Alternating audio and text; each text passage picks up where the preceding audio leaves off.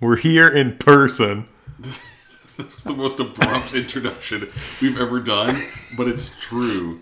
We are sitting across a table from each other in your house, your beautiful home in York, Pennsylvania, for the first ever in person episode of No Experts Allowed. I felt like I just had to start. Yeah, we're just too excited. It's fine. Well, it's great to be with you. I know. Literally the first time, I mean, for us generally in years, but after so many countless nights on Zoom recording episodes, now here we are, 84 episodes in. Our 84th episode is the first one we've done together. What a world. Wow. It's crazy to think about eight, all 84 episodes via Zoom. Yeah, Technology is amazing, but there's mm-hmm. nothing like sitting across the table. agreed. Well, we just asked our listeners for next few episodes that we're recording here in person.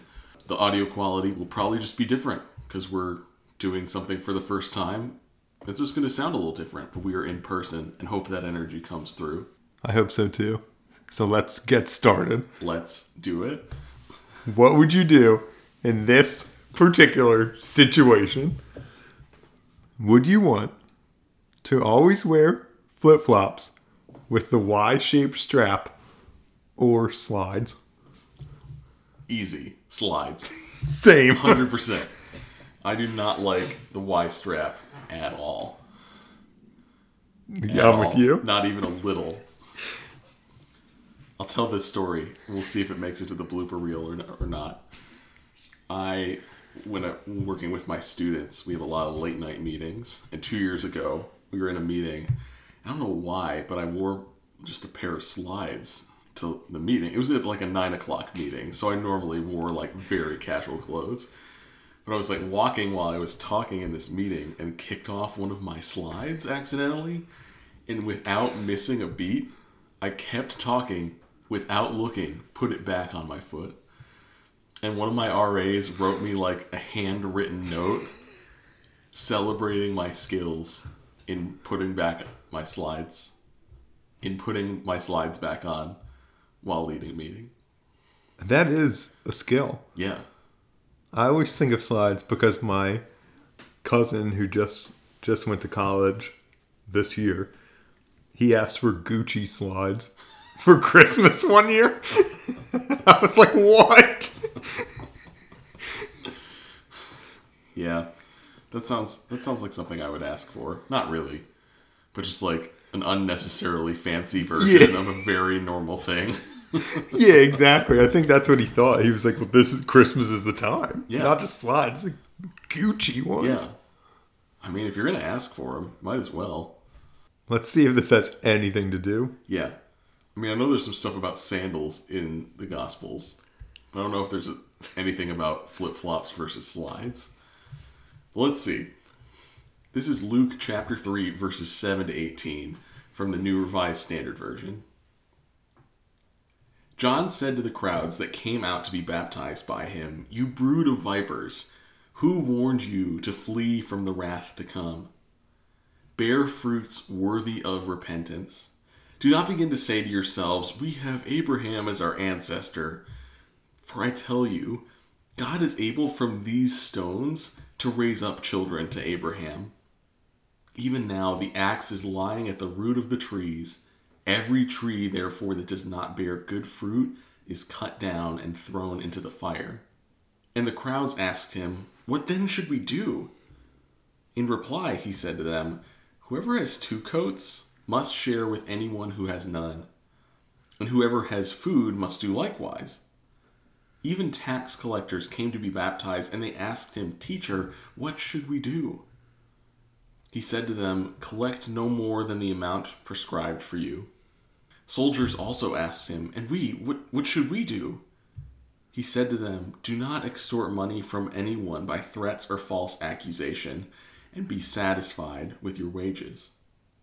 As the people were filled with expectation, and all were questioning in their hearts concerning John whether he might be the Messiah, John answered all of them by saying, I baptize you with water, but one who is more powerful than I is coming.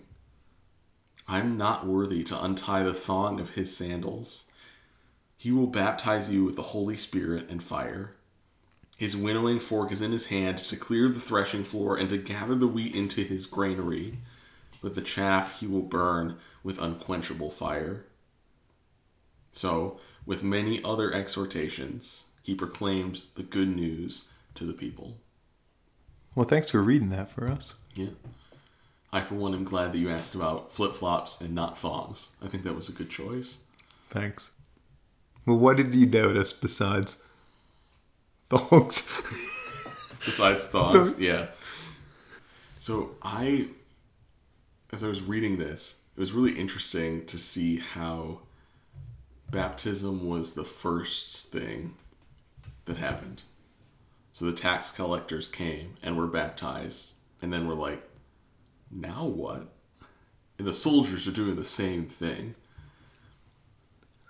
And it's really interesting. And I mean, I know it's easier for me to read into that some of my own beliefs about baptism.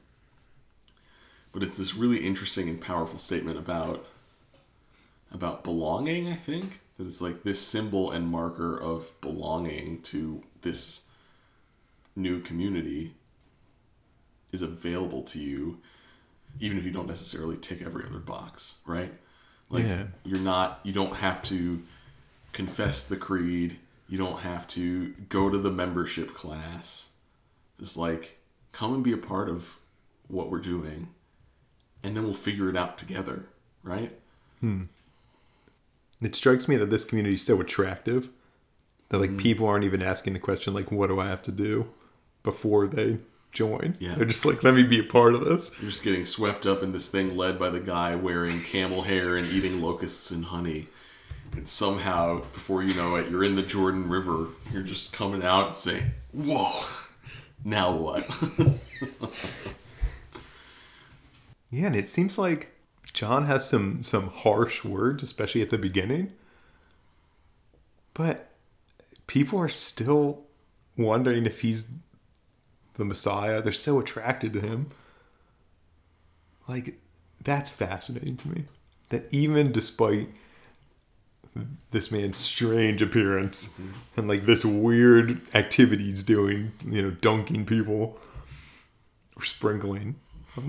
we don't know. We don't know. People still want to join, and then after they're asking the questions about what effect this this will have on their life. Yeah, that's an that's a really good point. Is there anything else that really jumps out at you? I think the other thing to connect back to your question is John's realization that he needed to address that he was not the Messiah. Hmm. Like it's one thing for people to start thinking about it and drawing conclusions in their own mind, but for it to get to the point among this whole community that he's like, "Hold up. Pump the brakes. Let me tell you about what's actually going on." There's just a real grounded confidence and humility in that situation. I think in some ways, at least through my modern lens, it feels like John's a little hard on himself, saying hmm. that he's not worthy to untie Jesus' sandals. But it's still this realization of who he is and who Jesus is and will be, and being totally comfortable in that spot. You know, kind of like he's telling the soldiers to be satisfied with their wages rather mm-hmm. than extorting for more and more money in through improper means. It's like it's almost like this encouragement to recognize who you are and what you're doing and be content with that and don't stretch or manipulate or extort Yeah. to get beyond that. Yeah, and that makes sense when we think about the tax collectors. Like they're already collecting money, and his is his admonition is like, don't go get more than you you really need or are supposed to have. And same with the coat, right? He's like, if you have two coats, well, you really only need one coat. Yeah. So let's give the other coat away. You should be content with with what you have and what you're doing. The one coat. The way that John sees himself in relation to the Messiah is like both so separate. Like, look, that's a totally other, you know, amazing person. I'm not, I can't untie the thong of his sandals. Yeah. But also, it's it's simultaneously so so tied in together. Like, look, but I'm preparing the way for him. Like, I'm doing something in preparation for his coming. It's helpful for me, especially I think as someone who like is is thinking about ministry and going in that direction to think about that. But I also think that John offers something that's that's wider than just for people who practice ministry professionally. Yeah. Yeah. Yeah, it's it's interesting too to think about how some of our Anabaptist friends might respond to some of this passage too. Because he doesn't tell the soldiers to lay down their mm-hmm. arms. He doesn't tell the tax collectors to forsake everything related to the government. But he says your job can be done in a way that is aligned with the values that we're talking about here, with the good news that we're proclaiming. I don't know that. I mean, the little bit of Anabaptist, as you say, the Anabaptist in me is a little irked. I don't know if irked's the right word, but it's just like it's raising some red flags with with some of that. But I think here, you're seeing it in the context of with the tax collectors too, like fairness and equity, just like don't use your position to benefit yourself. Like it is okay to do your job, but don't do more that puts people at harm. Mm-hmm. Hmm. It's interesting to me at the very end, Luke says that John proclaimed the good news to the people. Mm-hmm. But this is like this is all stuff you like gotta do or shouldn't shouldn't do. So it's interesting to me the way that those can be good news too. Right. That like living into who they are and not exploiting others is also a form of good news. Well, tell me tell me more about what you're thinking about for application or the point of this passage. Well, I've been thinking about John and his both his title and kind of everything that I carry with me about John. And I wondered like what makes John an authoritative messenger? And with that, what makes people seem like authoritative messengers now that we that we can become so consumed by them that even we can confuse them with with the Messiah. We're like, maybe this is the guy. Yeah. Yeah, that seems like a particularly relevant conversation to have about about politics right now. Like that's immediately what's coming to mind is so many movements have centered around this particular person being the the one who can finally get it right for people who are oppressed or the working poor or middle class business people or rich CEOs like thinking about how a person shoved into a role in a system that's been around longer than any of us can somehow be the skeleton key that kind of unlocks hmm. everything that we've been looking for. And it's interesting too to see how quickly people presumably among John's audience in like a more insecure economic state, socio-political state, how quickly they glom onto him as like, yes, this guy, it's going to be him. And even we see some of this with Jesus too, of expectations of revolt and overthrow and all of that.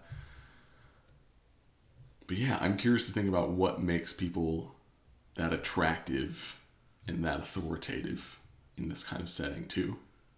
when I think politically, sometimes I I credit it to their their charisma. Like, oh, they're they're a good talker. But at least with John, I don't know if we get any clues as to that's true. At least we what we have about John talking is is like is kind of scary. Like it's Yeah. not somebody you'd seem like you'd be attracted to. He calls them a brood of vipers right at the beginning of our passage. Doesn't seem like someone who you'd really be attracted to. Which tells me that like that maybe there's something else. And that maybe you were hitting this point too, that there's something about not their charisma, but what they promise economically that may actually be the, what is so attractive. less so than their words. I know I've seen you posting about this related to Dr. Oz jumping into the Republican primary for the open Senate seat in Pennsylvania. But this this idea that how can how can a like TV celebrity from the city claim as he is doing to understand and represent the interests of rural Pennsylvanians? It just doesn't it doesn't make sense. And yet, I'm sure there are going to be a lot of people who say, "Oh, he understands what I'm going through." Because there's this somehow this personal connection that we form with celebrity that mm-hmm. but at the same time, Seth, it's also really interesting to remember how John's story ends in the Gospels. Wait, say more about that. Well, yeah, I mean, it's the same for Jesus, too, right? It's like this person who is garnering so much excitement and such a following. It doesn't take long for the pendulum to swing towards the end of, oh, this person isn't just exciting and deserves a following, this person's a threat to the established order. And I think we see that with a lot of modern figures too. And and it, it depends on you know if you're if your party's person is in power, the other party is like, how can we? They're a threat to what we're trying to accomplish. Like that. That's a a cycle that repeats and flows back and forth constantly. But it seems to be a fine line with being the kind of prophet and the kind of leader that speaks the kind of truth that is compelling to people who are in true need between that and being perceived as a threat by the powers that be that are often holding people in those positions to begin with. I don't know where that line is. Me neither, but that was an that was a well stated indictment of our current system that hasn't put anyone up who's really a threat. If I'm understanding what you're saying, these political candidates that we've seen recently can kind of achieve their following and especially be elected. But they can get that far because they're not so much of a threat. Mm-hmm. They may they may be a, a threat to some or very few or li- you know little pieces of the way that our system Sure. works, but they're not really revolutionary. I mean, think about think about why Joe Biden was so popular in the Democratic primaries. It's like, oh, he's electable. It's like he's not as radical or progressive as some of the other candidates. Mm. He has a lot of experience. He has a long resume. We're seeing a lot of different candidates in some other spaces that have a lot different platform and profile that are just rising right up really quickly too. Hmm. But for people like John, it becomes this interesting challenge too between what we are called to do and how the world respond around us responds to that calling. Because it's one thing to say, you know, I feel really called to, you know, as an expression of my devotion, go live in the wilderness and have a very simple diet again of locusts and honey and make my own clothes out of camel's hair it's like it's one thing to do that but as people become attracted to it and respond to it what does that then say for their ability to pursue that calling honestly in the 1st mm-hmm. place? And i know we you know we could talk about this mm. from a like a quote professional unquote ministry experience but i think that's true for all of us as we consider our calling to follow what god has put in front of us to do is thinking about it's one thing to actually do this. I can i can control my response to that. Can't necessarily control what my faithfulness will prompt or provoke in others hmm. especially if we're seeing things happening on a larger scale. Yeah, that's a that's a really helpful point for me because I was just thinking about the way that politicians make promises, and I was wondering if if kind of part of the antidote to this is like making promises that you actually think you can fulfill, which I think is part of it. But you're adding a, another layer to it that actually, you know, even when we make these promises, people respond, and we can't control that. Yeah. Yeah, that's helpful. That, that's an angle I hadn't I hadn't thought about. Yeah. Hmm. When I was thinking about these promises, I was thinking about John, like who's who's clear about what he can and can't do and who he is. Yeah. I mean, this is no secret that politicians make promises all the time with either no intent to fulfill them or assuming that they're probably not going to fulfill them. Right? Yeah. They'll be blocked by the system. One of the things we can do, whether we're doing ministry, quote, professionally or not, is to be careful about what promises we make, to be mm. careful about the ones that we say, to be clear about who we are and what we stand for, and to watch kind of how others are responding, I guess. Mm-hmm. And to be like John, to be willing to to reset their expectations at some point. Yeah, I'm thinking about with Joe Biden and his promise to eliminate some student debt. Well, you know, we're over. We're almost a year in. Mm-hmm. Over a year since since election day. I haven't heard much else about eliminating Yeah. student loan debt. Right? So I think it it would have been helpful if he had if he had made promises that he that he either intended to keep or thought he could keep. There's a lesson there for all of us about the ways that people can buy into what we're selling, even if we can't do what we're selling. Mm-hmm. So I have one more question, Seth. As we've been doing the past couple episodes, I'm curious to hear your thoughts about how this passage connects to Advent. Because I know, you know, we're talking about the expectation of Christ coming. That's pretty clear in the passage. But what do you think this can teach us in a season where we are asked to wait and be expectant and anticipate what Christ may do? Just like we see in our story that people want to see John as the Messiah, I still think we have that temptation, hmm. if not to see them as as the religious Messiah, to see them as political ones, or or even to see doctors as like as you know healthcare ones, people who can heal us miraculously. So I think the key is always to ask who who really is this person? And, and what should i really be looking for? I don't know if that was a definite specific answer to your question but i think the question for me is always who who is the messiah who am i really worshiping and who am i really waiting for Yeah. so for me this passage gave me more questions to ask Right. And I think there's this also this question too of as you're saying in whom do we place our hope? And at the same time I don't think having hope in Jesus excuses us from paying attention to those other things that matter as well. And so it, it becomes a question of how do we prioritize? How do we correctly order our, our loves, right? Hmm.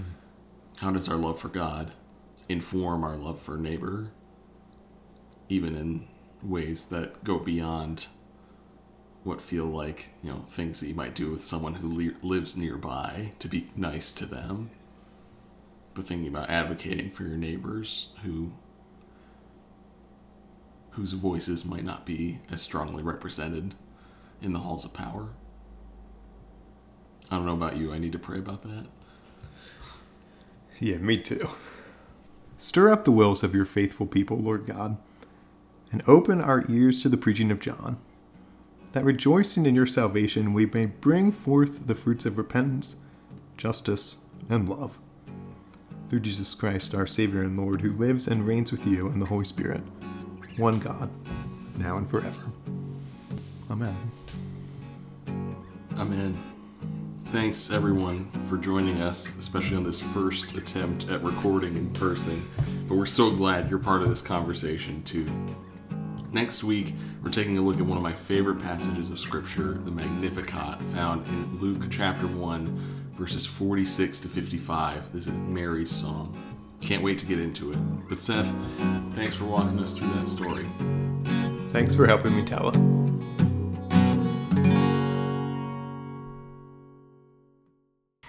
I've only heard this story secondhand, but years ago, when the then Lutheran Theological Seminary at Gettysburg got a new dean, the president welcomed the new dean, saying, You have big thongs to fill. Trying to make a joke about, like, you have big shoes to fill, but with like a biblical That's not, twist. and apparently everybody was like, "Oh, you cannot, you cannot say that. That one does not work." No, that's almost as bad as our president, who, when doing our ceremonial fountain turn on, where they turn the water pressure way up and shoot the water out of the fountain really high up in the air and spring. It's just like the symbol on campus that spring is here. He said in a video online, let it squirt. Which, as you can imagine, became a clip used in many TikToks from there on out. Why, why do people make these kinds of decisions? Like, is no one telling them that that's not a good idea? That's got to be what's happening, I right? think, yeah, I think this is when you just let these leaders up to their own devices. There's no PR people. It just when it just happens.